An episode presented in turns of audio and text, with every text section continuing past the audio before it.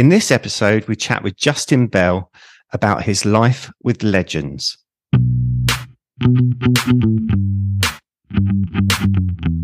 Nineworks Radio is your dedicated Porsche and car podcast, taking you closer than ever to the world's finest sports cars and the culture and history behind them. The show is brought to you by nineworks.co.uk, the innovative online platform for Porsche enthusiasts, hosted by Porsche journalist Lee Sibley and 993 owner and engineer Andy Brooks, with special input from friends and experts around the industry, including you, our valued listeners.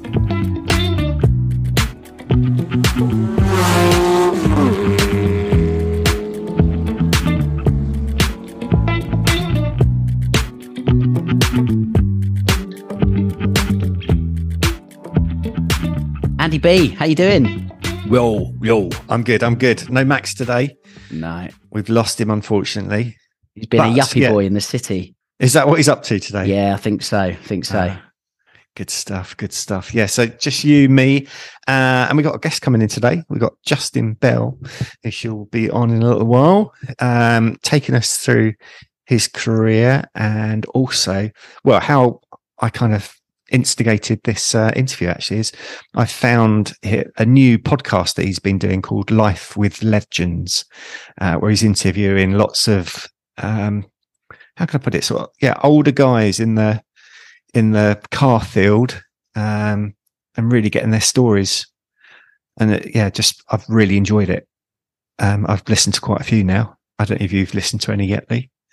Uh, I've dipped in and out, but uh, Yeah. yeah, uh, ahead of this, I'm looking forward to listening to a lot more of it. It has to be said, and particularly like you say, with like the caliber of the guests on there as well. Yeah, he's got access to some fantastic names. Um, a couple of the names have already passed, unfortunately. Mm, yeah, um, but uh, yeah, just yeah, just an amazing caliber of guests and so interesting interviews. So it'd be really good to talk to Justin about those. What have you been up to this week?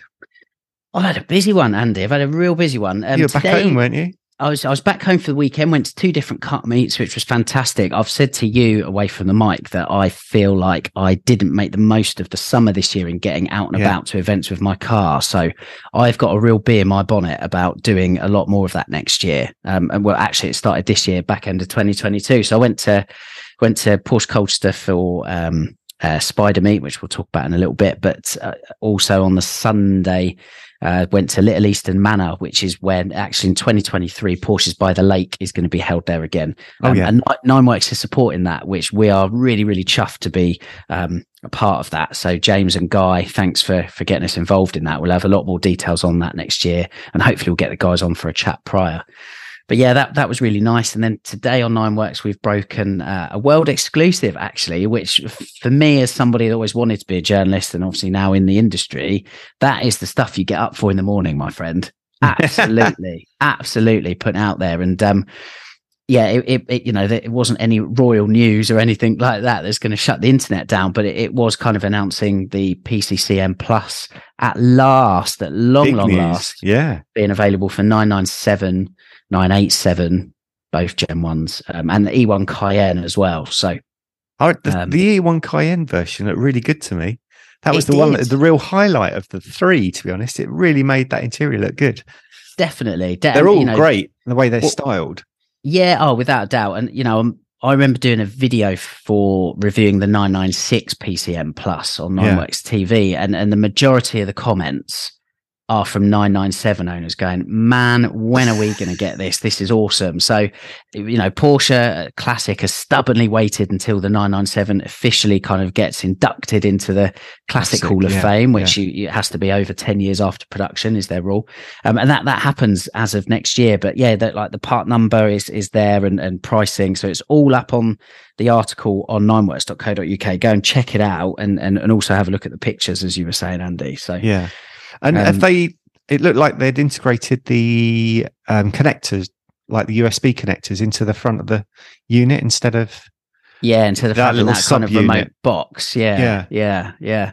Which I mean, I think is a is a good idea at face value. What I did think, and it was interesting, they had a cable on the picture as well. Yeah. um, like a, a- an, an Apple charger cable that you plug in. And I, I did think, oh, that looks a bit out of place. What I mean, like the box, you can mount it in all sorts of different places. In my car, it, it's yeah. yeah. it's a lot lower and it's next to a cubby hole. You can just chuck your phone, like connect it and chuck it in, and it's a kind of a bit out the way. It doesn't disrupt like the nice clean fascia of the unit. But I don't know. I was also surprised that it was. Um, I, th- um, I at first I was thinking, oh, that's good. They've integrated it because it always looked a bit weird that it was kind of this extra bit that was everybody sort of plugged in different places.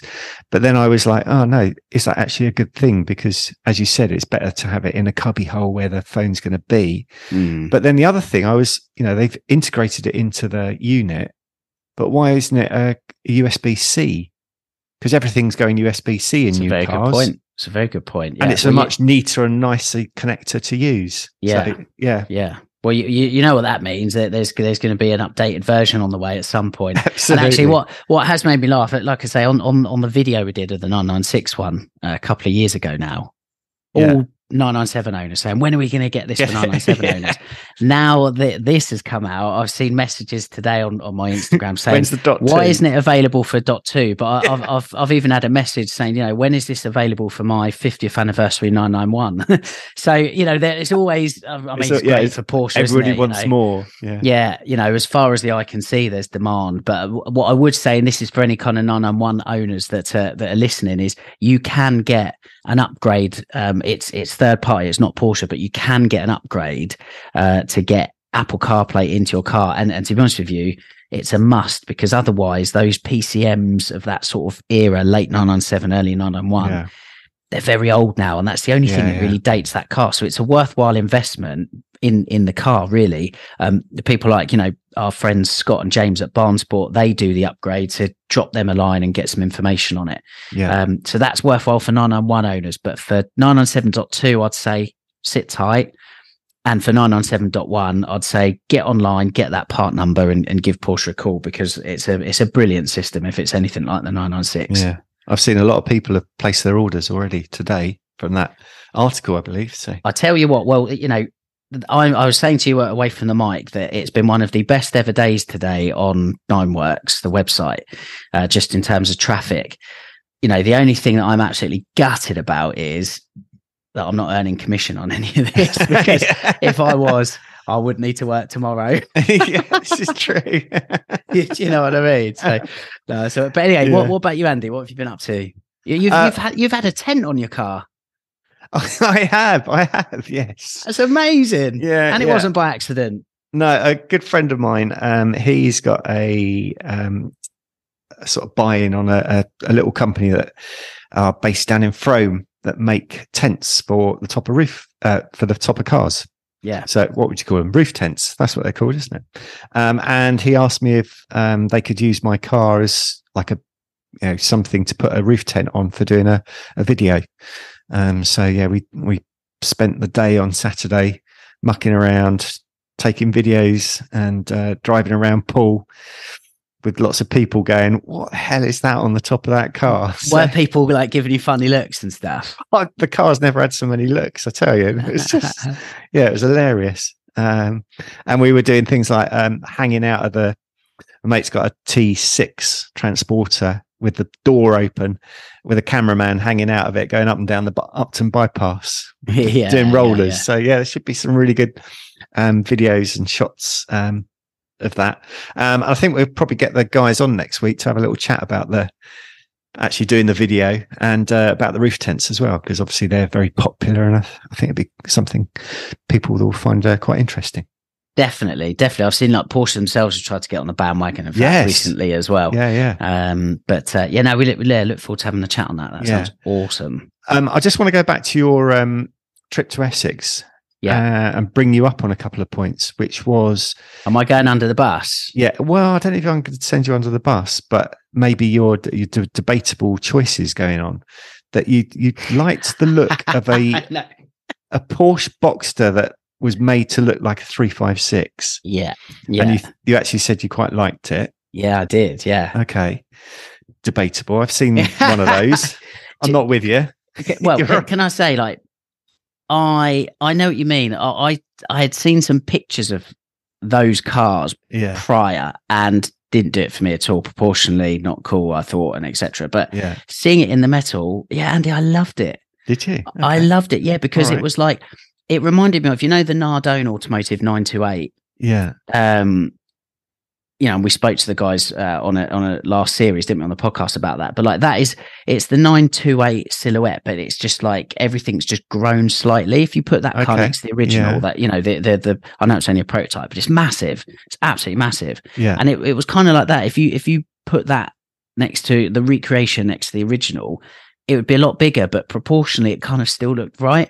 And to be honest, my view on it is there's a lot of tired 986s out there. If somebody Yeah. wants like a slice of history and, and a car that perhaps they otherwise couldn't afford, I just I love it. And and actually it must have kind of hit a spot somewhere because the, the what I was told at this event is um Porsche has written to them and told them to stop doing it. Oh, really? Which I mean to my mind, that's a compliment. You know what I mean? So Yeah. I mean, yeah, yeah, Okay. yeah. All But. I- will I'll allow it. You were in Essex. what I won't allow was I saw a picture that you put up with, um, I'm sure it had a bit of text next to it saying that I love it. Yeah. And this was white tire text. yeah. Mate, please No bid. don't do it. Don't do- Really? Yeah. Don't go there. it, this car, and again for some context for for the listeners, it was a 991 Gen One in white. Yeah. Um, I think with a pano roof, so like the black roof, and then with the um, obviously the tires being black, with the Michelin text in white, and I think it had a white uh, round the rim was white as well. oh, what? Like one of those knock on rim protector thing. yeah, yeah, yeah, a bit like that. I just thought that looks so cool. And um, yeah, like a friend of mine back in the day, I remember him doing it on 911. I remember thinking, ah, that looks quite cool. Again, I d- yeah, okay. I'm thinking maybe with the, you know, hindsight is 2020 vision, isn't it? And I'm, yeah, wondering if I've over egged the omelette a bit there. But I don't know. sorry. I, I, just, I had to bring these really things cool. up. Okay. All right. Well, we'll it's one of them. It will look great at a car show, but like, will it look great when you're just like parked outside the butchers in Parkstone on Yeah. Saturday morning or something? Probably not. Yeah, yeah. I kind of feel that way about my stripes sometimes, actually. So Do you really? Yeah. Run back to the car with a coffee. Quick, quick, get away. yeah, so I shouldn't talk, should I? Anyway, sorry, I, Uh, had to, I had to bring those up. Oh, Um, shall we do one of our new things that obviously we had a whole episode on it? Was it last week or the week before? I can't remember. la- last week. yeah, last week. yeah. Um, our confessions, and we're yeah, we're gonna we're gonna make the this a regular. Um, we've had some great submissions from our patrons this week. Yeah. Um, I think you've got one lined up. Oh my god, Andy B. What I Oh. will say is, I have been chuckling away at some of the confessions we've received this week. Like, oh my god, to, to everybody listening who's who's shared their story, thank you because you, genuinely, you know, you've you've made my day a couple of times.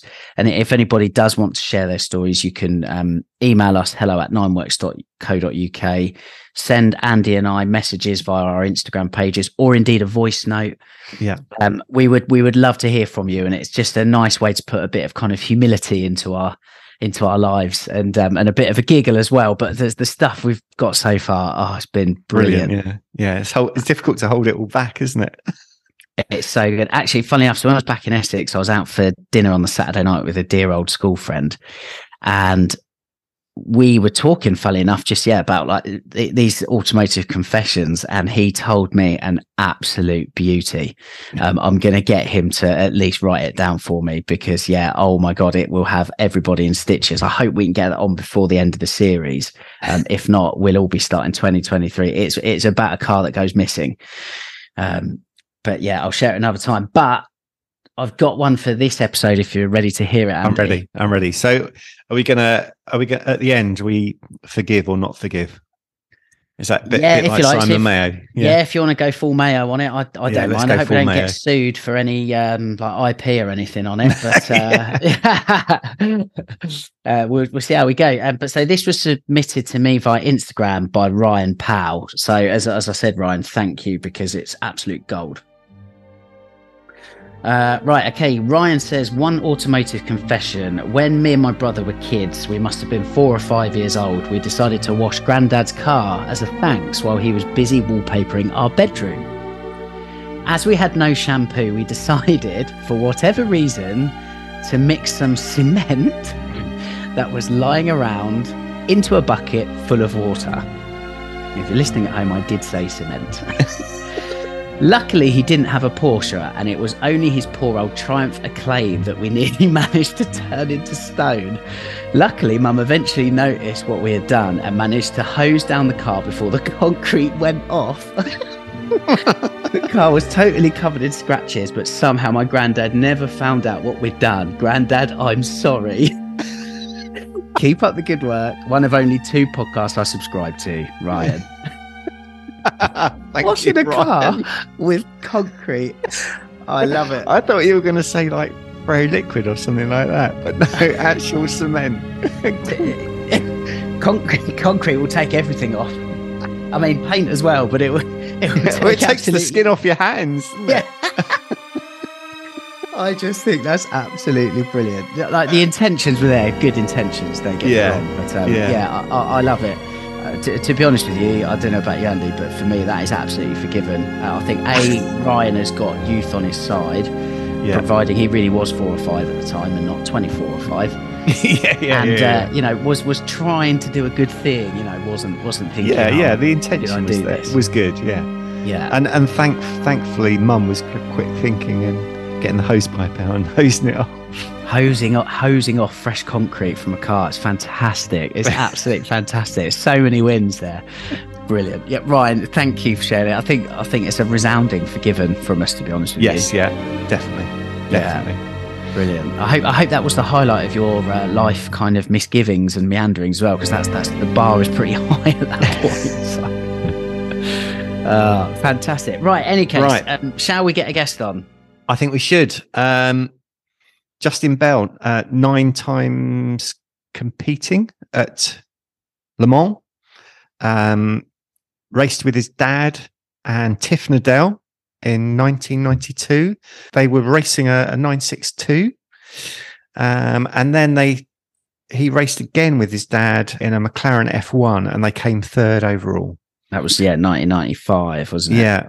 So uh, yeah, some fantastic history um, behind the wheel, and um, also we talk about his podcast that uh, he's recently started called Life with Legends. So yeah, I think we should get um, Justin on. Absolutely. Justin Bell, welcome to Nine Works Radio, good sir. Well, thank you for having me. Yeah, it's uh, it's good. It- like we were just saying, it's nice. We're all over the world and all just having a cup of tea. You know. Well, yeah, so we're we're in very cold Britain. You're over in uh, lavish and luxurious LA.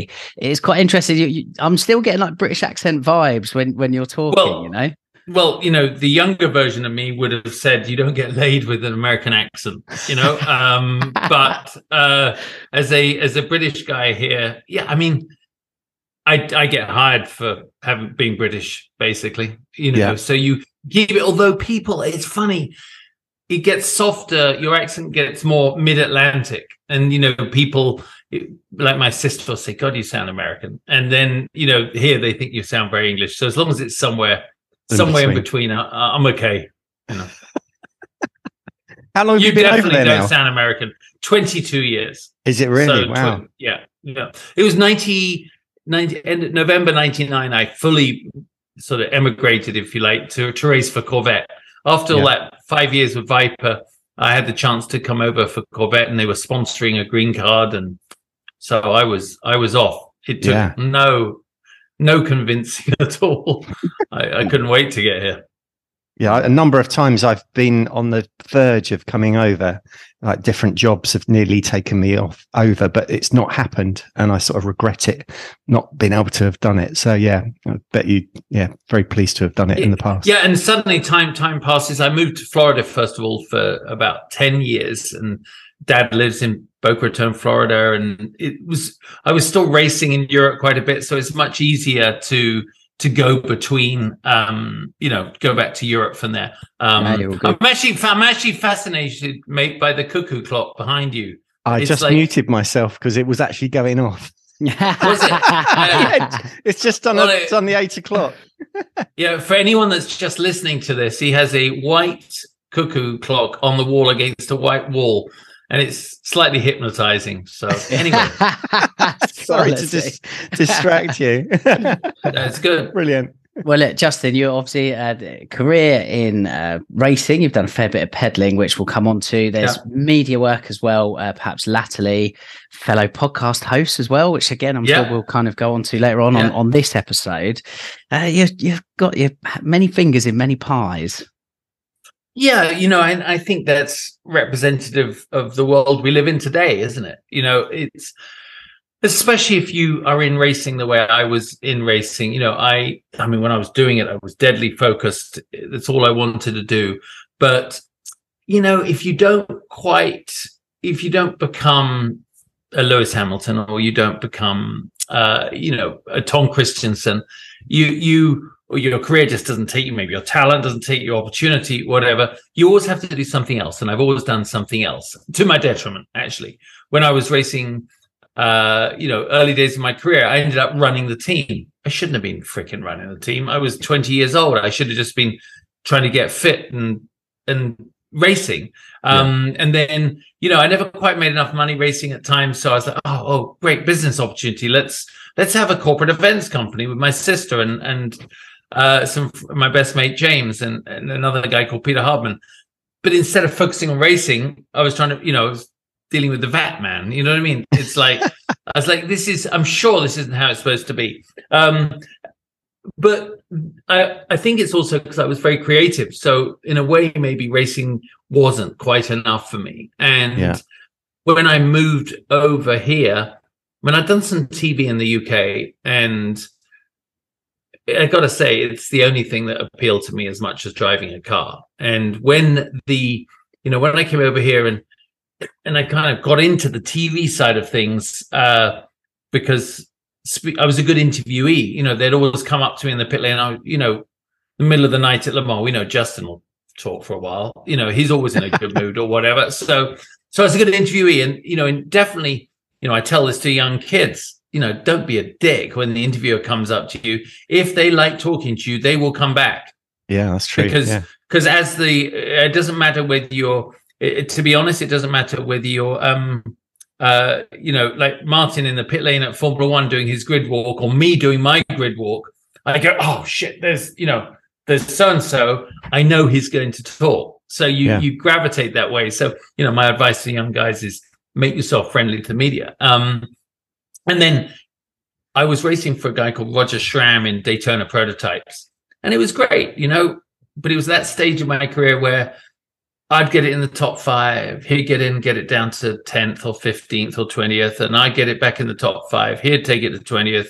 We'd repeat, we'd repeat, and then he'd crash, you know, or something. And then I get my check and I go home. And I remember thinking, not sure this is, this wasn't quite the vision I had. And, you know, when you, when you've been a factory driver, it's hard to go that route afterwards.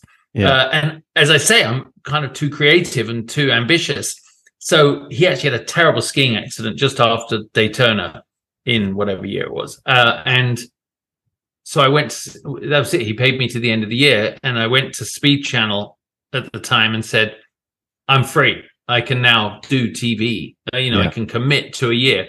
Uh, and they were like, yeah, you know, let's do it. Um, because to be honest, racing is, and anyone will tell you, it, it's such a drug. It's such a, you know, even when it comes to girls and life and other things, you're like, oh no, I'm really focusing. Oh shit, a drive. Okay, I'm off. It's like a, it's like a, you know, yeah. it's like a, it's like a golden Labrador, and a, you know, a ball gets rolled across in front of it. So if you're if you're not um you if you're not you know fully committed either way you're not going to do great right so so yeah. I, and i really wanted to be good at tv i felt i could be really really good at it and better at it relatively to my racing career so that's kind of what happened uh, I, I assume it'd be the racing but i'll ask it anyway in terms of racing versus your creative roles uh, latterly in your career what has what has been more fulfilling for you well i mean that is a great question i mean i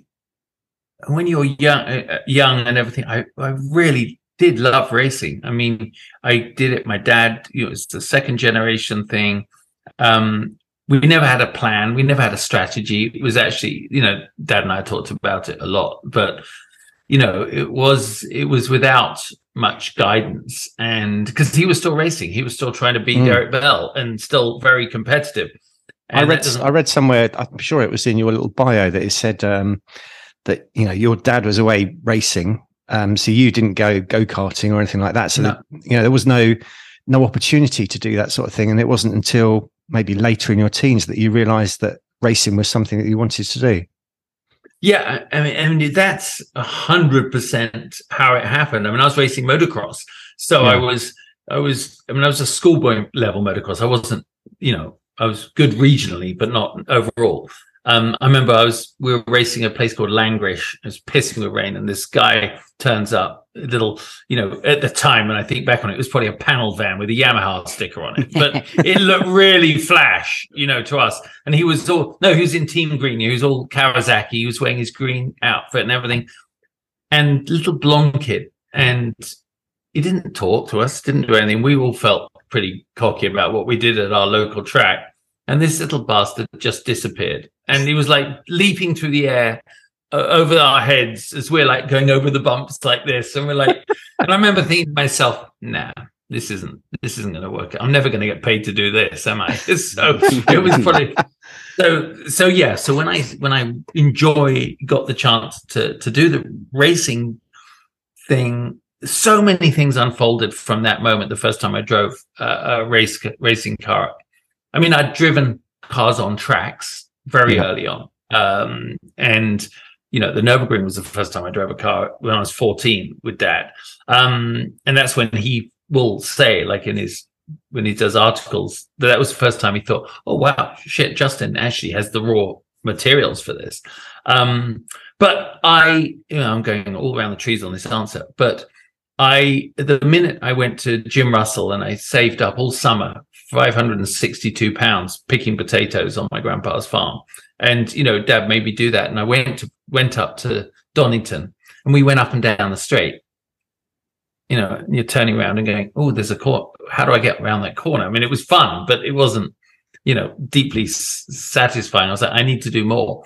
But the minute I went to Brands Hatch and drove properly, I was like, this is I understand my dad for the first time. I understand why he'd go away, why he'd be you know sacrificing so much for it because it's so all encompassing. Um, so like, yeah, there were many years it was very satisfying. There's something amazing about winning, but you don't have to make any excuses when you win. You know, and even if you won at darts, you you could say, "Well, I'm fucking great." Right? Whereas if you're second, you're like, "Oh, you know." If you're second, you've always got an excuse. Um, and you have an excuse half the time, but I didn't realize the the liberation that winning brought to you. There's no no excuse needed, which is funny enough. Little side note: when I watch people in uh, top forms of racing, and they might win, it's like just shut up. We don't want to know how bad your tires were. You don't know how tough it was. You won. All right. Everyone else can have an excuse. You just go, I'm great. yeah, you, you don't great. need an excuse, you do don't, you? You don't need an excuse. So yeah. shut up we're not actually the second place guys go, Lewis, I don't give a fuck that you were, you know, your tires were graining and you're great. You won. You know, it's like, get out of here. So I really enjoyed that side of it. And I did get a lot of satisfaction from it. But there was always something I wasn't quite who I wanted to be. And maybe that's because obviously my dad's stunningly successful at it. And, but I never worried about it at the hmm. time. Mm. It's, it was when I worked out I, TV media was my thing. I was like, I'm actually, I may not have become Tom Kristensen in this life side of my life, but I'm going to be freaking Ryan Seacrest in my other one. You know, I'll be the best car TV host there is. And, and I applied the same focus to that. Excellent. I was, I was, one of my questions was going to, did you sort of grow up in the shadow of your dad? But it really sounds like you, you didn't feel that um, maybe because of the way he treated you and made you sort of work for for what you needed wanted to do. Would that be right? Yeah, I, I think you're spot on. Also, we, you know, my parents, you know, we were, were, at home. It was a very simple life, a very privileged. I mean, we lived in a nice house and everything else, but you know, uh, it was also I was very exposed to the to the realities of racing. You know, if you and I've said it before, um, with due respect, you know, I don't know you, how you got into loving racing and cars, but let's just say for a lot of people, it's watching, reading Autosport back in the day, watching Drive to Survive now, you know, doing all this. That's the seeing the girls, seeing the jets, seeing the Instagram. It's pretty sexy, isn't it? The, the other side of it, when I was growing up, when I was in my teen, early, you know, 10 before I was 18, um, a lot of people died I mean, I remember my parents crying. You know, I remember hearing about it, really feeling it came into the house. Um, I remember, you know, I was in a fancy boarding school, ready to go to a fancy, uh, you know, like, bo- you know, boarding school, and got taken out and got put into Chichester High School because Dad was racing an Akai sponsored golf with Barry Sheene. Probably not the highlight of either of their careers, you know, but that was that was where it was, and yeah. I so much more reality for me and uh, seeing the demands it put on my parents and uh, everyone around us. So when I wanted to do it, I think I was quite was probably quite balanced. That leads to your question: Did under Dad Shadow, um, he I felt always felt quite my own person actually, and good. you know he he was good about that. He he hates um, nepotism. It's like he, you know, to his fault. Like, you know, as in, Dad, hey, listen, yeah. you know, they're all up. He was consulting for Audi on their driver lineup and in touring cars. And I was, I mean, I mean, shit, I was one of the, the time, the, you know, the young guys you'd look at, and he didn't put me on his list of who he was recommending. And the guy from Audi was like, uh, what about Justin? Ah, yeah, well, I just didn't, you know, I didn't want you to think that. Meanwhile, everyone else is like, well, you don't think he's any good then? All right, let's we'll move on. No, no, I think he's good, but you know, didn't want you to feel that I was pushing him. Whereas Jackie Stewart was like, fuck, Paul's on. Paul's, Paul's the guy. You know what I mean? You know, and uh, so that was Dad's approach. You know, I don't blame him, but um, there were yeah, times yeah. I could have. Times I was like, Dad, you know, you should really tell them I'm what you think I am. So, so, and that, you know, and then we very quickly drove together. You know, in '92, I raced Le Mans with him the first time, and yeah, that must have been amazing. Yeah, amazing. you must tell us what that was like because that that Justin is so unique. You know, yeah. for you yeah. as a racing driver, that has to be up there as you know, especially at the time. You know, the pinnacle of some of the things you've done and, and with to be and doing Tiff that, Needell as well. Yeah, you know, but I to mean, be doing that with your dad, I mean that that to yeah. me is just so wonderful. You know, yeah, it was. I mean, I first went to Le Mans when I was, you know, very very young, and went many many times. So I saw it as you know, I'd I'd sort of charted my te- my adolescence by going to Le Mans. You know, Hawaiian Tropic girls on the back of my scooter and, you know, watching dad race and Jacky Ickx and all these amazing guys. Yeah. So when I actually went to do it, it was driving out of that pit lane for the first time. I I remember sitting waiting for the guy to flag to to turn on the light green light for me to go out, and I'm like, what am I doing? This is wrong. This is I'm in a Porsche 962. This and it was staggering. I've got to say, and that's when I really got a lot of appreciation for what Dad did and his status in the sport and everything. And you know, driving with him in the middle of the night, doing driver changes, you know, pulling him out of the car. And, yeah. and you know, it wasn't my dad. it was my dad who, you know, it's my dad, Christmas Day, you know, birthdays, sitting on his lap as a kid. And suddenly I'm with him, you know, yeah, yeah. racing. Um, and it was an interesting uh, transition for him too, because I mean, he'll often say it, especially like in 95 with the McLaren, when we did it again you know, he's he was very, uh, I think, conflicted because it was pissing with rain in in '92, and you know, I get in the car and I'm, you know, he gets out and I said, "Well, what, what should we, what should we do? I mean, what's it like?" And he's just like, "Oh God, just go," you know, kind of thing. Um, because you're and, you're uh, relatively young at the time. You're sort of 24, aren't you? Yeah, I was young, and yeah. remember, 24. Verstappen's done 140 race, Formula One races by then. Yeah. I hadn't done karting. Yeah, so course, I was yeah. woefully behind on my actual race experience. I mean, when I was on the, remember my first Vauxhall Lotus race, I'm on the grid with, well, first Formula Ford race, I'm on the grid with Allan McNish. You know, then my first Formula, you know, who'd done what, thousands of races, thousands. Yeah. You know, we did Vauxhall Lotus and he'd done thousands of races and Mika Hakkinen, you know, and I was third most of the time. So in today's world, I'd be like, oh, you're fucking good. But, you know, back then it was, it was, we, there wasn't BRDC driver ladders. There was none of mm. that. You just, yeah. you just, you know, and there was no social media. So there's no way to promote yourself. Um, and, uh, but, but yeah, just driving with him. But the big one was really going back in 95 with the yes. McLaren.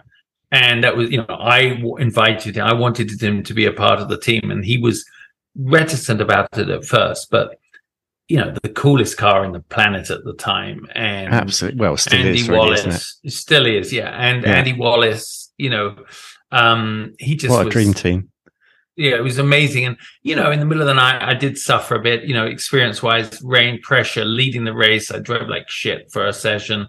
So then they did most of the dark. But in the morning, early morning, I got fastest lap in the car. And, you know, as the dawn was coming up, I think. And, you know, I got back on it. But, um, you, you just standing there at the finish and you know, how many 70,000 British people, you know, a couple of hundred thousand people, it seems like, as you're standing on the podium. And I'd only ever seen it from down there looking up. Yeah, yeah. And I always used to think to myself, I think dad just caught my eye. I think he did. I used to say, think that, you know, with everyone, it was almost impossible. But when I was up there, my mate James and my girlfriend at the time and my sister, and I could, they were all standing by the edge corner of the thing. I could see them. I'm like, oh my God, that's crazy. And dad said to me, he said, breathe it in, just really enjoy the moment. And because, you know, you never know if this happens again. So I remember I did, I put my hands on the railing and just looked down. And, uh, and in that moment, it hit me. I want to be a dictator. That's amazing. See that coming? yeah, because that's cool shit. I mean, I want, or or or a sex cult or something. You know, just something where where you've got people screaming because I can't sing so I can't be or play an instrument. So uh, anyway, but seriously, it was it was amazing. Yeah, who'd have thought it will happen? That, now you've been on this podcast, Justin, it will happen. I yeah, promise you. I know, I know, I know. I'm ready. Who'd have thought yeah. coming third at Le Mans would make you feel like you wanted to be a dictator? That's just amazing. Yeah, I love it. I know.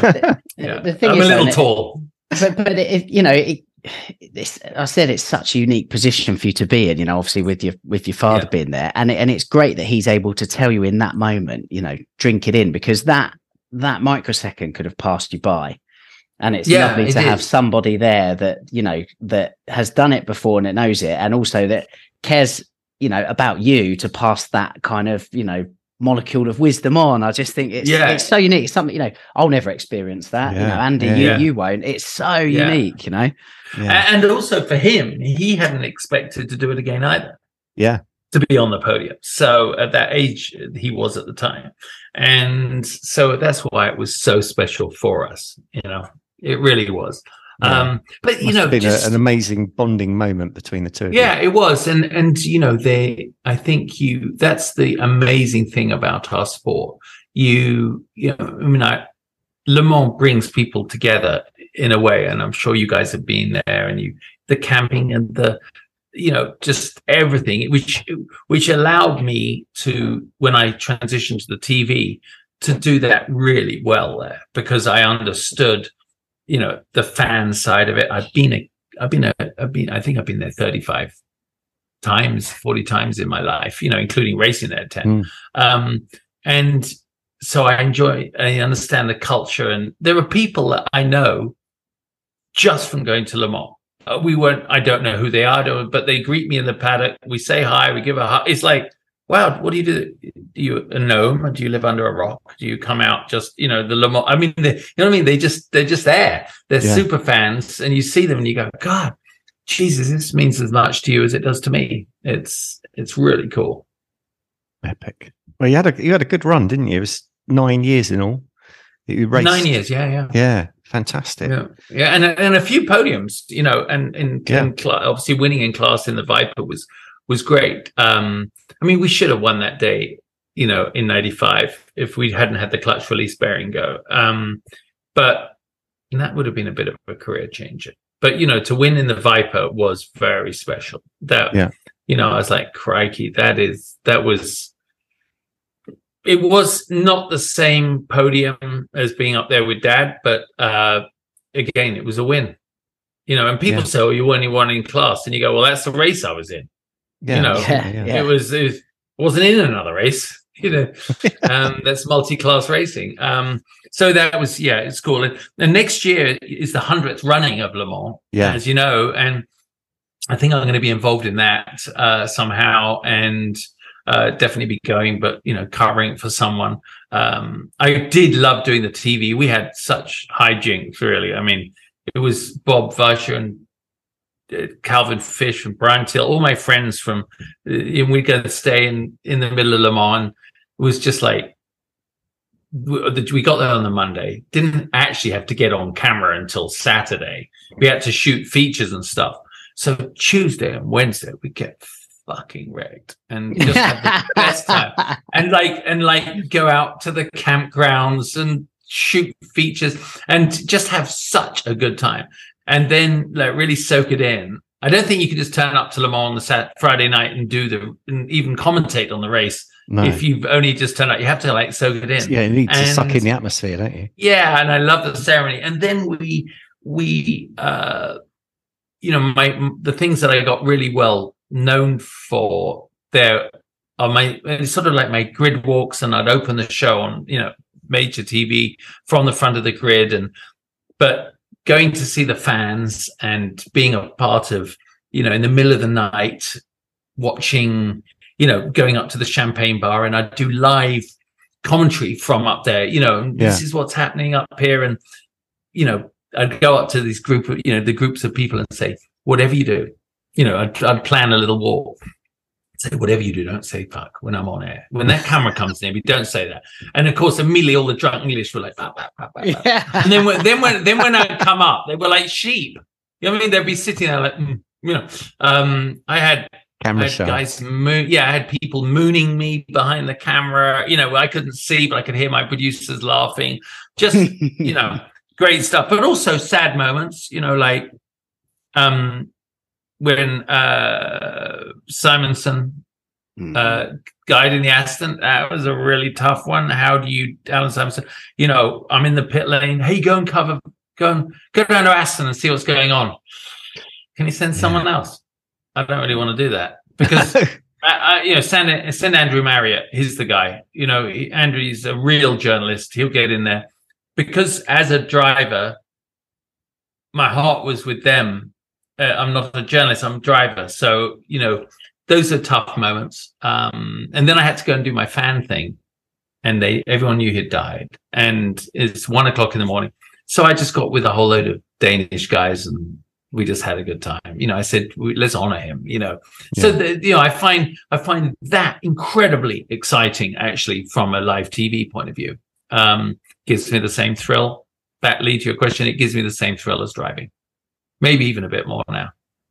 Fantastic. Oh, really? Yeah, that is interesting. Yeah. Very interesting. Yeah, because it's, it's a bit, you know, like it, relating it to football or, or soccer in your part of the world Yeah, currently, you know, and, and ex players when they go into management or even TV, you know, similar path to you, they Yeah. just say it's just kind of not the same. But I, I kind of feel like, as you said, you've you've really found that rewarding in a whole kind of different way, you know. Yeah, yeah, it, and and I do, and I guess to to balance that out is if you to me it's not a lesser career it's a great career. You know Yeah. it's i'm not ugh, yearning for it. Um i do get to drive nice cars a lot. I do get to shoot shows. You know i do a lot of branded content. I do a lot of you know shows for for companies and get to drive amazing cars on the track and on the road. So i get I, you know I, I still have my licenses. I mean I, I I wouldn't go through. People always ask, "Oh, would, would you do Le Mans again?" Or Day, I'd do Daytona again. I probably hmm. would do Le Mans again if. I mean, so funny. So many of my rich friends that go racing are starting at fifty, right? Yeah. So I'm like, hold on a second. Why wouldn't I do it if they ask me? But you have to st- you have to get really fit. You have to Yeah. get. I mean, I don't mind being fit, but I don't want to be that. You know, do I really want that pressure again? I don't know. But if someone asked me, you would get a little tinkle, wouldn't you? You get a little Yeah. ooh. Do you Tingle, do any- not tinkle. No, I wouldn't do any tinkle hoi- everybody. I wouldn't. I wouldn't just say tinkle everybody. I, I would. I would tingle. You know. Yeah. Do you do any historic racing at all? Yeah, yeah. I've Yeah. done. I did. I've done. Obviously, done Goodwood, driven up the hill, done the revival. I was going to drive Gregor Fisken's um, Galaxie this year, which always wins. Oh yeah, what a um, car. but what a car! But I just couldn't pull it off. Uh, just too busy here, Yeah. and uh, I've done Monterey Historics and you know all that. It. I enjoy it if you're in the right car. I don't enjoy it uh, with the right tone. I don't enjoy it when someone's like, "I spent a hundred grand on the engine. You need to win." Like, eh, I'm not Yeah. sure. I want to push that hard. And Dad and I talk about it. You don't want to die in a historic car you know because because yes it may be a historic car but if you hit the wall in an old car no difference to hitting yeah. it back in the 70s you know it's Yeah, gonna hurt yeah.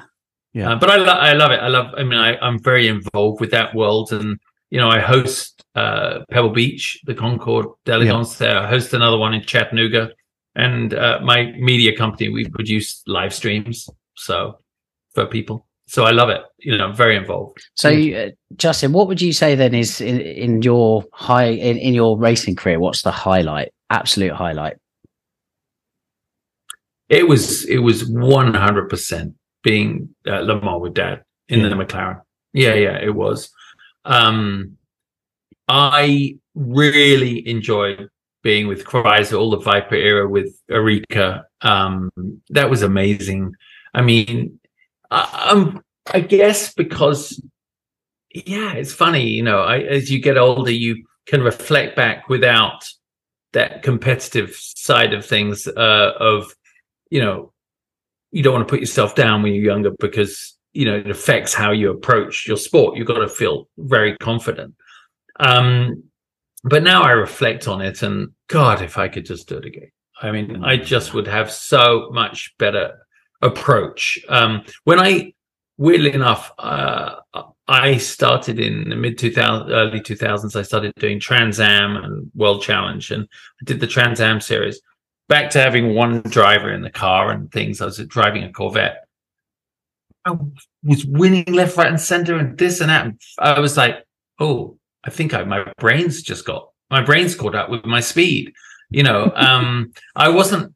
I, I just wasn't super analytical. I, I look at these kids now and I go, "God, the pressure! No wonder you're better. You're just groomed for it." I mean, I was trying to explain to some young kid the other day. I was out at the Thermal Club, which is a beautiful private members racing club in uh, in Palm Springs, and this kid he was there with his trainer, and they're doing data and this, and they're looking. He's going to he was going to Daytona for the first time, so he's studying all the data. He's got his sim in his garage. I was like, well, I had to walk Daytona, and I jogged Le Mans. And I walk around like, you know, Oulton Park and, you know, we'd all get there and walk around. There were no scooters that, you know, no one had scooters. You just walk around or jog around. Very um, different, isn't it? Very different thing. Going to Le Mans, your first time you ever see it is, is when you, when you drive out. It's the first time. And believe me, that's different from walking. Um, Yeah. now they've done thousands of laps Yeah, yeah. before on they get there. thousands and thousands and that is that is a sign of the time and i'm not like an old curmudgeon saying god that you know my day was better but uh your level of preparation now is so high i wonder are the cars harder i mean you know with no abs no traction control no active handling no anything i i, I venture to guess that holding on to jackie stewart holding on to one of his cars in the 70s was probably engaging all the senses in a different way than Yeah. Lewis Hamilton now. Yeah. But their intellect has to be so much more, doesn't it? Yeah, Think yeah. about the way. I mean, I'm not saying Yeah. I know Jackie, Jackie, so Jackie would have the intellect to do it, obviously, but just what they do on the steering wheels. Colton Herta, I spoke to him at an event here in LA. You know, he'd done his Formula One test not, you know, not long before, and he was like, you know, you have all these buttons on the wheel that have 10 modes, and under that they have 10 modes. You know, so you've got hundreds of variables, and you know, you're doing it on the fly. And I know we're watching them take their hand off, changing it, but if you've done a track day, you know, you're clinging on for dear life. And if so, if you're like, how, how do I fucking hit the radio button? You know, whereas they're, you know, they're changing, you get better. Obviously, you Yeah, get much, you know, one thing that experience and talent and speed and natural speed teaches you, you have time, you know, you create Yeah. time by being good at something. Yeah. Um, so yeah. What's um j- just if we could go back a little bit bit to sort of the 962 what was that like to drive Well, it was the end of, end of the 962 era, really. Yeah. Um, so there was no factory teams, but it, it was the first car driven with considerable downforce. Um, and it, you know, with the turbos, it was, it's quite violent in a way. You know, you go out f- first, you know, you was short first and then you take your foot off, you know, you take your foot off the gas to change gear and you go,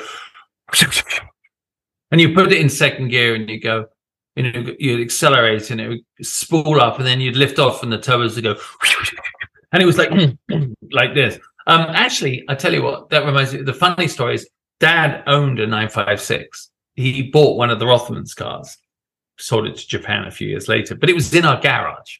yeah You know, I mean, you'd open the garage door and there's a fucking Rothman's logo, and so he would he would take it out. The way he kind of justified running it was if there was a charity day, or you know, let's say Porsche Great Britain Yeah. would pay for it to go to charity day. So we were at Goodwood, and I had just started driving Formula Ford, and you know that felt quick to me. And he's like, "Oh, so JB, do you want to have a? You should have a drive in this." So I get in it, but that was like, oh my god, this is, this is what he does. This is this car I've watched all these years. So, and all he said was tapped me on the head and said, just just be careful of the turbos. You know, they come on pretty strong.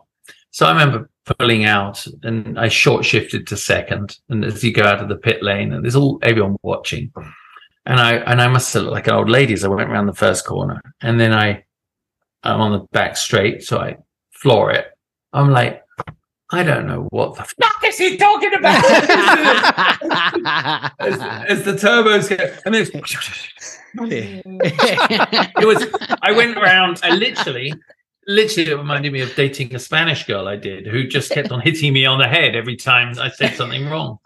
You know, that's that's, that's what it was like. It was it was madness. And then you get used to it you know you get used to it. But so i i remembered that as i drove out to the pit lane at le mans. You know Yeah. i was like okay uh, let's uh, but it's funny isn't it? Uh, a little bit more experience at the time. You know you're actually at le mans you- you're ready to go you're wound up and you just floor it. And and then it became uh, natural. But uh i drove with dad at the historic uh 24 hours of daytona like three years ago yeah I've uh, done it. Kevin Jeannette uh, maintains the car for uh, a super nice tech guy who does a lot of driving, Rod Weaver. And we we they did it was the Löwenbräu, the winningest Löwenbräu car, and basically the winningest Porsche I think in history. And uh, Dad won so many races in it. And Kevin is Jeannette is a unique, brilliant guy, and he team you know prepares cars, restores them, runs them, and he made us all tribute Löwenbräu races. So we all looked the same as they did in the 80s. Mm. And um, on Michelin's, the way it used to run on Goodyear's, on new Michelin's, can you imagine? There's it. This car now handles better than it ever did because, you know, the handling, like the front end, the understeer push or whatever, has, you know, we've gone out of the car when you put Michelin's on it. Yeah. And we were flat out. I was driving it as hard as I would have done 20 years ago. And uh, it was fantastic. We actually won it, but it was it was fantastic uh, to do that with Dad and to drive that car. And I think on reflection, what it's happening to all of us when you get the chance to drive these cars that in period were dominant, and now we drive them uh, with the knowledge of what all these electronic systems do for you. And you know, you come out of a corner and you oh, it went sideways a bit. Let me just dial it back. All right. You know, increase the intervention on the traction control. Next lap, you floor it and it just, just does it perfectly. You know, you, you're controlling that on electronics.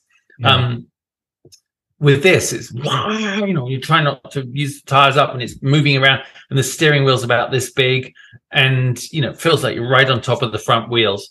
The gearbox is violent, um, good, but you know, five, six, five speed.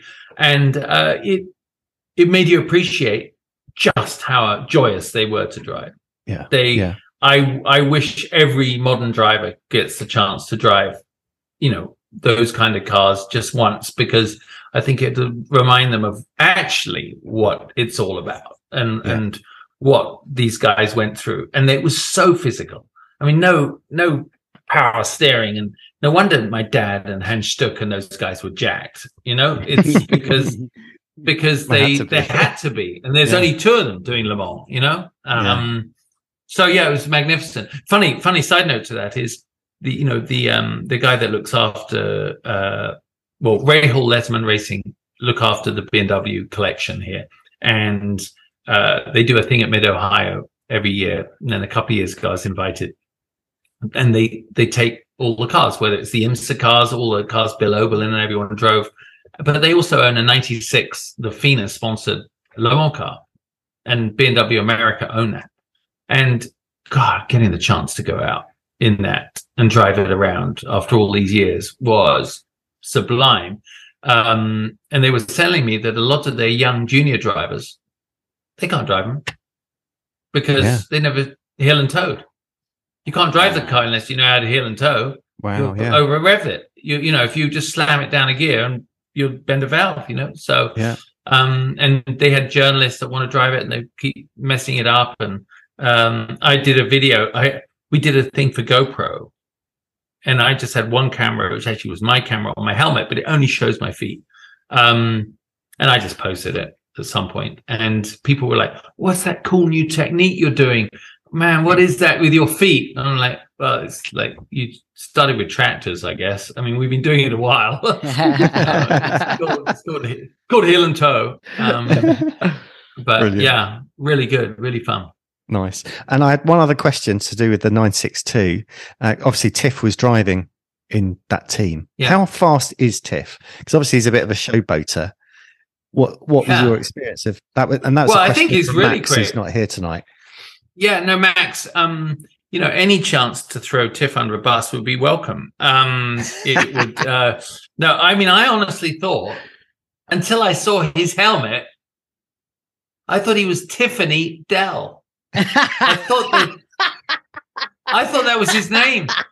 I was like, I was like, his mum must have been so twisted to name him Tiffany.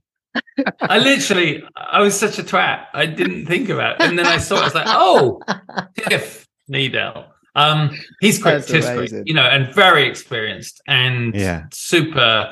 He, he's one of the guys I actually want to talk to for my podcast, just because you know Oh, he would be a fantastic guest, wouldn't he? um, uh, but you know, and he's quick, you know, but that's a that's an overarching kind of conversation in the fact that there are, and you know, some might argue, but you know, I put myself in that group for sure.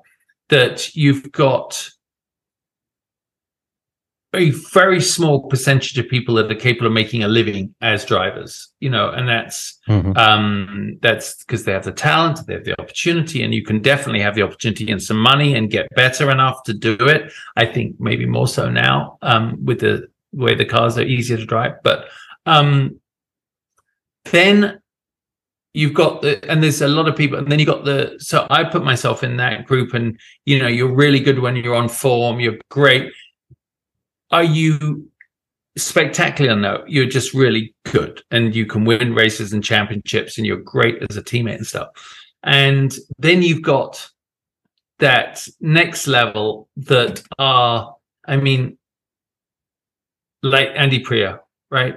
And Jason Plato and people like that. They are i'd say andy more, you know maybe more but just andy would andy should have been in formula one right i mean andy was good enough you know people like that just Tom Kristensen unbelievable. When you think about Priaulx, he goes to the race of champions and beats Schumacher, beats everybody in the same cars. That shows to me how good someone like that is. Yeah. And obviously, he had a huge career, made a shitload of money, and he's brilliant. But not a Formula One driver. but I, I think there's those group of them that could have been right just for opportunity. Gilles de Ferran, um, Tony Stewart, Jeff Gordon. I mean, they're all, next level drivers at that top top level, and there's a list of them. Of, um, and so I think that's where touring cars was amazing in the UK, wasn't it? It allowed Oh, guys yeah. to have huge careers, make a shit ton of money, be very famous in their thing. But I bet when they went to bed at night, when they watch on a Sunday, watch the Grand Prix, they're like, "Fuck, I could have done that. I should have had that. It would- have been me." But it's just not. You know, there's less seats, and they may be tested, and they showed well. I mean, I know Priaulx did Williams testing and all sorts of stuff. He was right there, right, right Yeah, right on the edge. um, right on the edge. And and then you look at, and then there's that in that other group which I'm in. You know, you you're you're really good, and you you deserve a job, and you get a job, and you, you do well. And I think that's probably where Tiff Tiff sits too. You know, I mean, and maybe he and I are the kind that we have our personalities are are big too. Yeah. You know, maybe Yeah, people yeah. didn't take us serious enough because we didn't you know, donate a testicle to get it to get a seat. You know, I don't know. It's like they're all, you know. yeah. Uh, so I don't know. But does that answer it? You know, I think Yeah, yeah, does, I think everyone's really good. It's like, um, and there are that freaky. It's not even a percent percentage. It's whatever. It's a hundredth of a percent that are Raikkonen and Lewis good.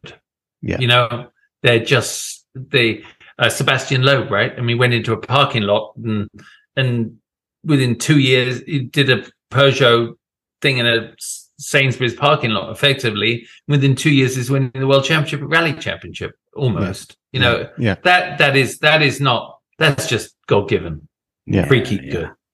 Absolutely. Yeah, yeah. Um, you were talking about Tiff and and it, uh, him being a guest on the podcast. That brings us a nice segue to the podcast. I, I mean, threw that's- that I threw that ball up for you to hit. yeah, very I good, did. very good.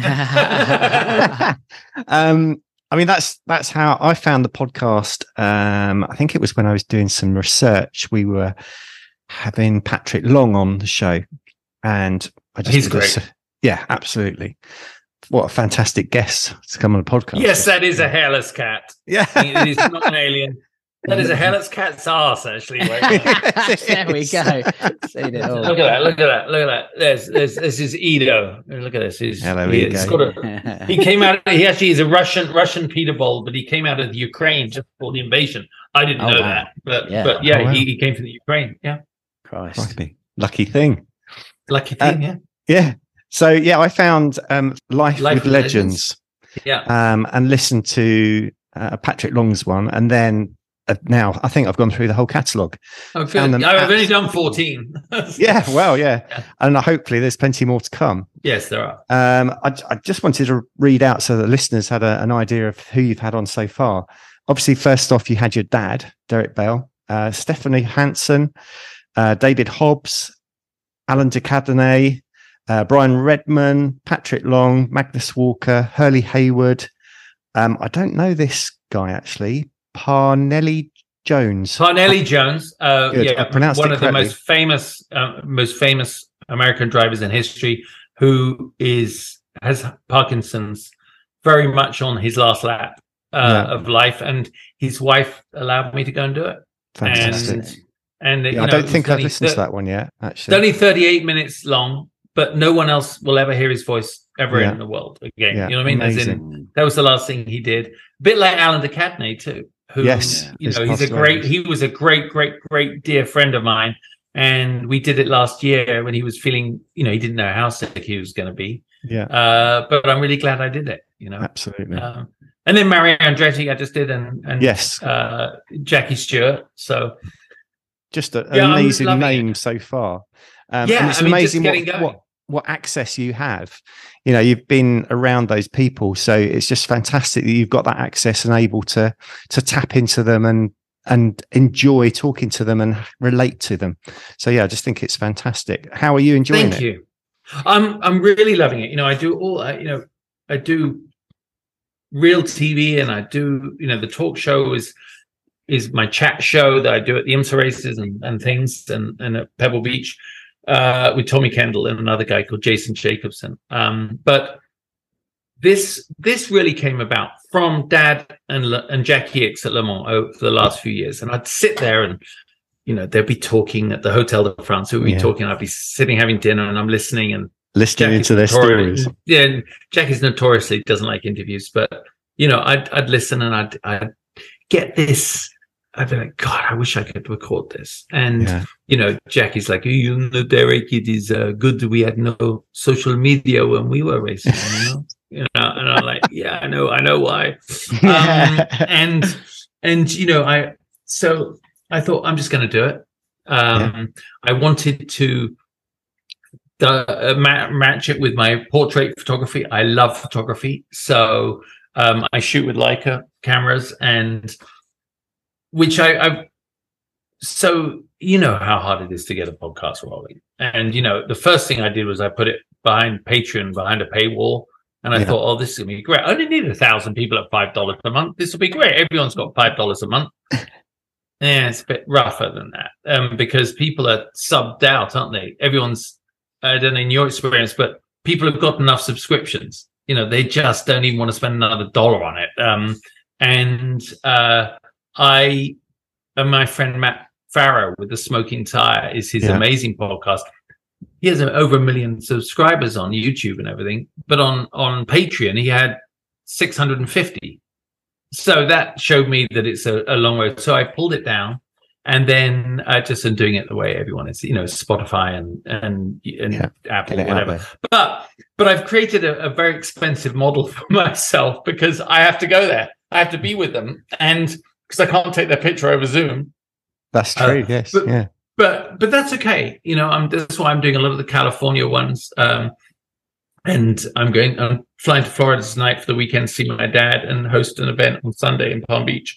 And so, my great mate Gilles de Ferran, you know, IndyCar champion, uh, and so we're going to, you know, we're going to do it tomorrow. We'll we'll do one. Um, and then I take the portrait, and I'm really loving it. I I'm getting great feedback from it. Yeah. Um, because you know we all approach it from a different angle. You guys have got your angle. I've got mine. Absolutely. Um, I'm a big believer that this is you. Everyone helps each other. There's no downside to to it, right? yeah. absolutely. You know, you have you have lots of chat shows in the world, and you know it's.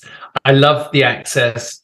Um, I think I'm going to do Jensen if he finally comes back to LA. You know, in December, and Yeah. and then when I come back next year, I- you know, Damon and everybody. I I've got I've got a list, long list, and they've all said they'd do it. Um, I just it's almost limitless, wasn't it? I was I was going to ask you how many are there going to be, but that's that's a silly question because yeah, Yeah, it is, and and also, you know, like Magnus, I did. He's not a driver, but in car culture here, he's a big part of our Porsche culture. absolutely. Um, I will be doing people connected to speed as well, and Mm-hmm. some celebrity that are connected to speed, and then you know, um, just interesting people like the one I did on Ed Pink. oh, I listened to that today because that only released today, didn't it? Yeah, yeah, Yeah. Yesterday or something. Yeah, and you probably didn't know about him. I didn't know much about him, but it, what a fascinating man who had a huge influence on engine, on the car culture, hot rods, and into sports cars. And and I loved his last phrase, right, which was just, "I just wanted to blow their doors off." That was You know, like- brilliant. and it's this little old man. I'm like, well, that's it then. I think we're done. That's the end of the conversation. Um, Didn't need to go any further. it didn't need to go any further. Yeah. So I'm, yeah, I really love it, and you know, I'd like it's. I know probably like you guys, you like look at your. Where do you host yours? On Buzzsprout. Where- Buzzsprout, you- yes, yeah, Yeah, I'm on Buzzsprout. So you know, you look at the down. Oh, you just hit X. You just hit Y. You got a thousand foot down. So you're like, yes. And then you know, it's a long way from the millions, but it's it's uh deeply satisfying. And you know, the more more people talk about it, and uh, you know, I just sent out something for the portraits. You know, I do 24 editions of every print, and Yeah. they are beautiful. Actually, I have them on the wall. There. You know, they're beautiful and incredibly high quality and and I get them signed by everyone. Obviously, Alain didn't sign it, unfortunately, uh, but he Yeah. he saw them. He saw the print and he loved it, and I gave him one. Oh, Um, fantastic. So it's kind of a proof. But like Parnelli Jones, I mean, shit, that's amazing. So even if I don't sell them, I've, it just right now it's just amazing to me to have this library Yeah. and this collection. Yeah. Obviously, it helps to sell them. They don't do much good on my shelf. Um, Yeah.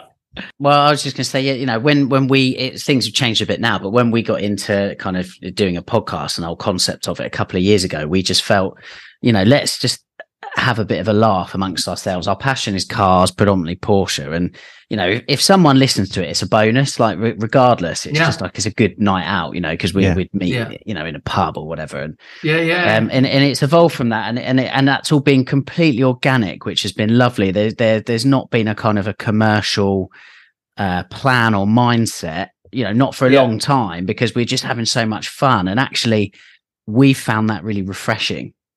Yeah, because you have real jobs, I take it, you know, and you have to make a living. But as it grows, you get access to people, you talk to people. Um, the world of cars brings is is fascinating. There's just it's no end of content, and um, every conversation. I mean, I enjoy doing them. Some of these stories I've said before. I've never said it in that way. Some, you know, you bring out, you know, you guys. This is what I I people need to understand about it. There's a skill in drawing out the conversation and listening. And I mean, uh, Chris Economaki was a, was probably the most famous American journalist ever, and he he was the voice of CBS on the first ever IndyCar race that was on TV. So he he's he was around a long time. I got to know him as he was old, much older, and uh, he unfortunately he passed a few years ago. But I said, Chris, I, you know, I'm trying to really do this TV thing. How can I just be better at this? Interviews and stuff. And he said, just listen. Just listen.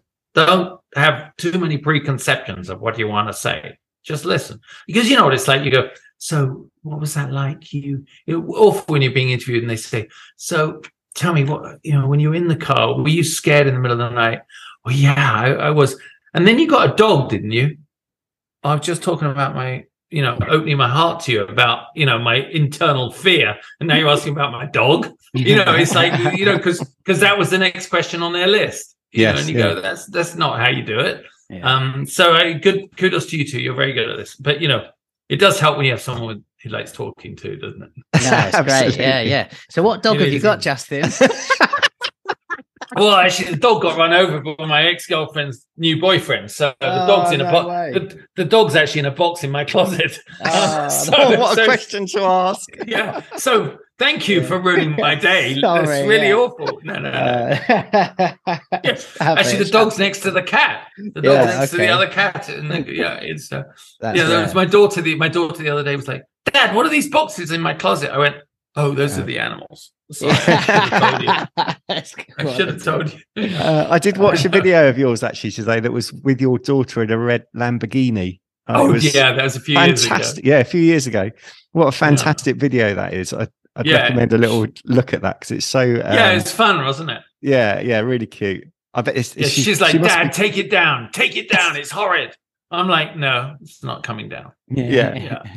yeah, how old is she now? She must be very 15, embarrassed. and, 15 and a half. Oh, 15 God, yeah, can half. imagine. Yeah, yeah. But she still likes me, you know, we but now she vets the photographs more. You know, it's like, let me see the picture you're gonna put up. Um yeah, it's just, you know, I find the whole social media thing, as I'm sure you do, baffling, right? Like you go, what how does mine not grow? I drive these cars, I do this thing, and then and then you go, why is that account? Oh, she got great boobs. Okay, I get it. I know, you know, that's why. Or or you got to do ridiculous stuff. And I think your attitude, I think Lee, you're right. If you focus on it, worry about the numbers too much and worry about Yeah. how many followers you have, takes the joy out of it. I mean, Absolutely. you know, I know I'm supposed to post every day. I know I should do video. But honestly, I'm when I'm at home and I'm just working in my office, I've got nothing to tell you. I'm just not going to ruin my day over it, which is why the podcast and getting ready for it and doing it. And I enjoy the process. It gives me some, I, I'm always busy. with it. It's not that I need something to do, but it, it's kind of gives me a point to my social media.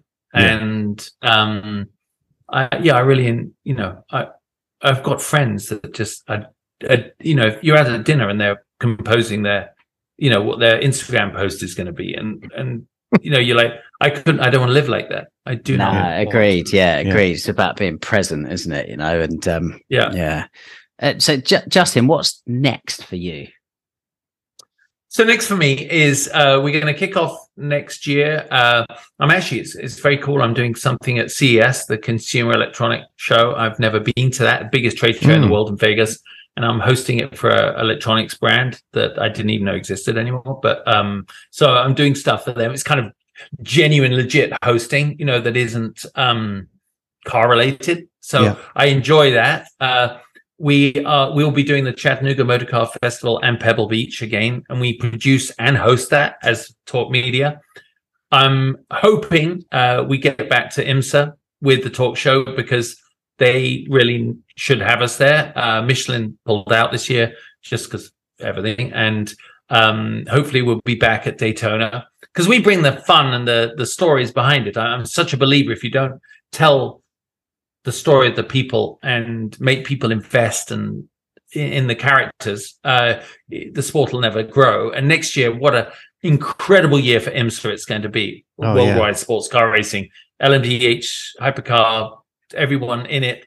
I, I'm very excited. So I, I, I will be at Daytona one way or another. I'm launching, obviously going to keep doing Life of Legends. Um, trying to launch a new, uh, a new car show uh, that's uh, just us doing it. Kind of, it's a, a little bit of an, a travel show that uh, I'd love to do. I've always wanted to do. So, kind of watch the space on this, and I was just don't know. I'm just it's like a bit of jack of all trades, really. But you know, we do live in an era where you you know, if you've got the drive and the energy, and look at the technology we have, we have everything on our desks at home, right? Yeah. You can make shows. Um, I still, you know, waiting for someone to die and leave me a lot of money, but they haven't. You know what I mean? Like no older uncle or grandparent. There's no one left. You know, there's no, you know, just I thought I could be a trust fund kid by 50 and it's just not happened. You know, This I guess there's no one in the work. family. Still had to work, and it, and I buy my lottery ticket, and I, you know, it was it was two. Did you see that we were at two billion dollars Oh last month God. on that lottery? That's too much money, isn't it? It, That's- it blows that's my actually mind with the numbers involved. Blows my Too mind. much money, and it was and it was literally we don't know who it was, but someone won it in California, about thirty miles from me, and and you know we all play that game of what car collection I buy instantly. People are like, oh, I'm no, I'm I'm still going to work, and I'm no one's going to know I've won the money. Well, that wouldn't happen with me. You, you know, Normally. I get that. I get that. do you know what? Uh, You'd see you'd see a new team entered at Le Mans next year with um, you know, OFR, old fuckers racing to be Tiff and me and everybody, and we just drive a big Porsche with the fantasy Quality. team and Excellent. hot and hot promotional goals. We'll be we'll be back, you know. I'm in. I'm Um, in. Get the band Sign Yeah, me we'll up. all be there. We'll all be there. Anyway, yeah. So a lot on, and you know, and I appreciate everyone's, uh, you know, appreciate your support and everything. So, uh, yeah, I would like to come back and do some TV in England. You know, I'm looking Awesome. for that opportunity because, you know, it's like I. They did something the other day. It was, and thankfully, in the middle of the Le Mans broadcast, it was Le Mans, and they're talking about famous father and son duos because I'm so out of the British eye, they were listing off people, you know, they were good. You know, it was a big moment. These people have done, they've done it. But Dad and I almost won it, right? And it wasn't Yeah, until the end, it's like, oh yeah, and there was Justin and Derek Bell. I'm like, shit, I need to get back to England a bit more. I think I'm off the radar. yeah, I need to get Uh, on that plane. I'm off, I'm off the radar. So uh, yeah, so I, so I would like to. I, I'm going to try and be more present at Goodwood next year and do that. And and uh, you know, I'm talk, you know, I'm looking for TV opportunities over there. I'd love to actually because I because you know I've been away. I'm good at what I do. I might be a breath of fresh air on the British scene, you know, because you know I'm you know I, I've I've been away so long. Um, so yeah, that's one of the that's that's still on my to do list. Brilliant, Justin. Yeah, well, look, we look forward to that. You know, we can meet meet in Yeah. person, particularly if you're at Goodwood. They're only an, an hour Yeah. or so from there. Oh, perfect. um, perfect. yeah, no, I think it'd be it'd be great if uh, yeah, some of your character could be instilled in, in UK media somewhere along the line. I think that'd Yeah. be to the benefit of everybody. I really do. Yeah. Well, thank you, thank you, guys. I really enjoyed it. Let me know when you know when it's up, and I'll I'll do my thing. I'll post Yeah. around. Excellent. I will um just if, as you're seeing your, your dad this weekend, and you'll have to say um, hello to him from us because when when Derek was on last year, we did the Nine Works Awards this year, and Yeah. uh, your dad won, and I've got the trophy here. I need to Oh, meet up with him. Yeah, so here it is. Um, I'm not sure Oh, if you'll be able to okay. see. Nine Works Oh, Awards that's hysterical. Yeah. Best Nine Works Radio podcast guest of the year was Derek Bell MBE. and- and Whoa. we agreed when he came over, I could um, pop this in the trophy room. Uh, Oh, you should. Over, Oh, he'd love it. his. When, yeah, so when he comes back in the summer, I'll tell him and just you guys go down and, and go to his house and put it on his shelf. Yeah, hundred percent. Yeah, we've just we haven't been able to to sort it out this year. Everyone's been super busy. I know we have, but we yeah, we, that's still something we would love to do. So yeah, love to um, remind Yeah, him of him. that for us and, and say hello. So Perfect. All right, guys, enjoy your cold, wet winter. I will um I won't think of you at all. All right. amazing. Nice Thanks, one, Justin. Justin. Take. Thanks for joining All us. right. Take Cheers. care, mate. Bye. See you later. Bye. Well, I don't think we need to say anything more about Justin Bell. I think he finished it perfectly there. What a man. I loved chatting to Justin. Like that was superb. So yeah, thank you for joining us. And yeah, just so much charisma. Yeah. I think I think I think it definitely helps. It's so much warmer over there. It's like the brain the brain works more than what it does over here in sub-zero temperatures in the winter. We're all starting to frost up. so good. Yeah, look, so Yeah. many stories, so many anecdotes, so much energy brought to the podcast as well. So like that that really was tops uh, for Justin there. Hopefully Justin can follow in his father's footsteps and win the most coveted trophy of uh, a racing driver's career. And that, of course, is the Nine Works Radio Guest of the Year at the 2023 Nine Works Awards. So really, we'll be following um, like father, like son there. So yeah, fingers Yeah. crossed for Justin. We'll see. But um, that that Yeah. was cracking. and get and listen to some of the episodes of um, Life with Legends, uh, all on the same sort of podcasting things as we're on, obviously on Apple Podcasts, Google Podcasts, etc., etc. Um, all of the, the big list of guests. Um, I think there was around about fourteen episodes already, um, and plenty more to come. Um, uh, what I would say is they're really nice, relaxed um, interview style that Justin's got on it. He- I don't think he edits it at all. So there's quite some quite funny bits. Like this at one point when I was listening to one today, there was an answer machine going off in the background. it Oh, was, really? it was- yeah. yeah. it's quite raw, but um, all the better for it. It's it's a good style. Yeah, that's quality. No holds barred, you know, like Yeah. hashtag no filter, isn't it? So Yes, yeah, yeah, yeah. So, yeah. Great. Um, shall we do some little regulars? Uh, yeah, man. I think we've got some new patrons, which is We have indeed. Yeah, yeah. I'll do the Patreon update if that's if you're if you're ready. Yeah, we'd love to hear who's joined uh, the Madhouse this week. Yeah, it's busy again. Uh, can't believe the support. Thank you so much, everybody. Yeah. Um, there's a, an update of uh, one of I think his patron number two. That's Nick Moda. Oh, amazing. Um, he upgraded his amount that he gives us from a, a coffee to a pizza. oh, wow. amazing! Thank you very That's much, Nick. superb, Nick. Yeah, we, we had Nick on the podcast, didn't we? Ages Yes. ago. yeah, I, I remember a really funny anecdote involving an Alfa Romeo and a bottle of wine. I do as well. yeah. so definitely worth going back in the archives and checking that out. And Nick, of Yeah. course, was uh, was one of the guys and girls that came along on the inaugural Nine Works road trip to the Porsche Museum in September in his lovely 996 C4S. So yeah. great memories for Nick this year. So thanks, sir. Yes, indeed. Thank you for your uh, your update. Um, next up is Nigel and Ned Wharton. Um, they have sponsored us a beer. They're from Surrey, um, son and father. Nigel is the father. Ned is the son. I think Ned is only twelve years old. And I think you've met them both, haven't you? Yes, yeah, we both did at the uh, Nine Works anniversary Cars and Coffee at Heritage Park Centre back in May. Yeah, And um, yeah, Ned showed me he had a book with him, and it was basically put together his own magazine with a load of different articles, all written and and and sketched out and everything, kind of by him. Fantastic, and and yeah, he is going places, and so yeah, Ned, if you're listening to this. I'm worried. I'm looking over my shoulder already. You're absolutely featured a Total 911 editor and, and Nine Works it's coming yeah, large. editorial director, I would say. Brilliant.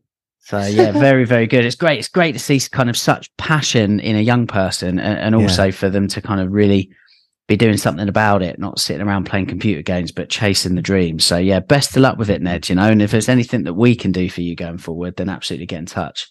Absolutely.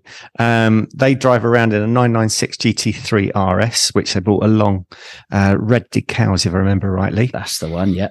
Um, they brought along to that um, event. Um, Nigel also has a 964C2 that he's owned for, for 18 years, and he says he's never selling it. And they're just about to pick up a, a 981 Boxster that they're going to be using through the winter months. Brilliant. So nice, nice little, yeah, collection of cars there. Yeah. So yeah, thank you very much, guys. Uh, next up is Ed Large sponsoring us a coffee. Thank you. Um, Ed is in Essex. We. I thought we might get a wee from you. Um, he has a 987.1 Cayman S. Uh, just bought it last year, end of last year on the 31st of December. Um, much enjoying both driving his Porsche and listening to the podcasts. So thank Super. you. Superb, Ed. Yeah. Uh, next one is Gary Simmons, who is a Brit abroad. He's over in the USA. Um, now, Gary can write. I think I've got two A4 pages of your history here, Gary. Uh, it would take me about half an hour to read it out. But yeah, thank you so much for the sponsorship. Um, he was originally from a few little highlights that I'll take out of this. He was originally from Bognor Regis in Sussex. Uh, has been over in the US for quite a while, from what I can remember. He's out in Louisiana, uh, about an, an hour from New Orleans. Um, he is currently driving. Sorry, I'm just scrolling down. Um, he has a 996.1 Aero Kit car. yeah, I think that's a all- track car. Yes, it is. Yeah, which is almost like a GT3 to Americans, isn't it? Because they didn't get any of those Yeah. um, in the early days. And I think he's also still got a 991 uh, dot one um, C2S. But yeah, look forward to um, to hearing more from Gary soon. Yeah, definitely, definitely. Thank, thanks for joining our, our patrons, and and for, for we've got so many now, and, and like I can't emphasize enough just how grateful we are of that. Again, you know, we we like to think we put a lot of love into our podcast, and and and we do it because we want to share that experience with everybody that listens, and, and we don't really ask for anything in return. So it's so lovely where people kind of want want to do that. And we've Yeah. spoken about this away from the mic, haven't we, Andy? So it's absolutely. you know it's Yeah, not it's- lost it's- on us. So thank you. Yeah. Right. Next up is David Peo, uh, a coffee, and he is in Dartmoor and has a 987.2 Boxster and a Mark Cool. 7 Golf and a dog. And he said, "Thank you for the for the podcasts. Um, best dog walk of the week. Brilliant. Absolutely. I wonder how many. Uh, yeah, I listen quite to quite a lot of podcasts on dog walks. Actually, they are good. Right. Uh, next up is Simon Smith. Um, he is based in Aberdeen, but actually live lives and works out in the Middle East. Um, he has recently bought a 992 GTS in Shark Blue. Uh, I think he's only driven it about 368 miles before he had to go back out to work. Um, but he's loving the car and loving loving the podcast. Um, saying that he's learnt lots already. Um, so yeah, great to have you along as well. Uh, one more is Kevin Lyons, who has sponsored us a beer, but I haven't heard from Kevin. Um, do give us a shout, Kev, if you'd um, yeah like like a shout out, and it'd be great to to hook up, um, get you on the WhatsApp group, and also follow you on Instagram. yes. uh, so do shout. Cheers for the beers. Indeed. Cheers for the beers. Yeah, so that's uh, our little list today, and uh, yeah, thank you everybody for for your support. It means so much to us. Yeah, it really does. And uh, so it's our turn to uh, spread the love. Ta-da. Literally, spread the love. indeed. So our, our little section, which is yeah, a a cool little bit. Obviously, uh, only two spread the loves this week, unless Max would like to uh, remotely volunteer He spread the love via a WhatsApp or whatnot. Maybe we could share that via social media. yeah, yeah. What's yours this week then, Lee? Uh, so my spread the love this week is another podcast, Andy B. Oh. Uh, yeah. So um, I don't listen to many automotive podcasts. Um, it's a bit of a busman's holiday. So a lot of the podcasts I listen to are nothing to do with cars, and and Yeah. one that I have got a lot out of for a good eighteen months to two years now is the High Performance Podcast. Okay. I've mentioned it to you before. Um, Yeah, I still haven't listened to it. I must do. I'm going to put it in my put it in my podcast app now. Yeah, I mean, I kind of listened into it um, just before I started Nine Works, but uh, quite a lot at, at starting Nine Works because what I was hoping to get out of it was some insight into how to run a business.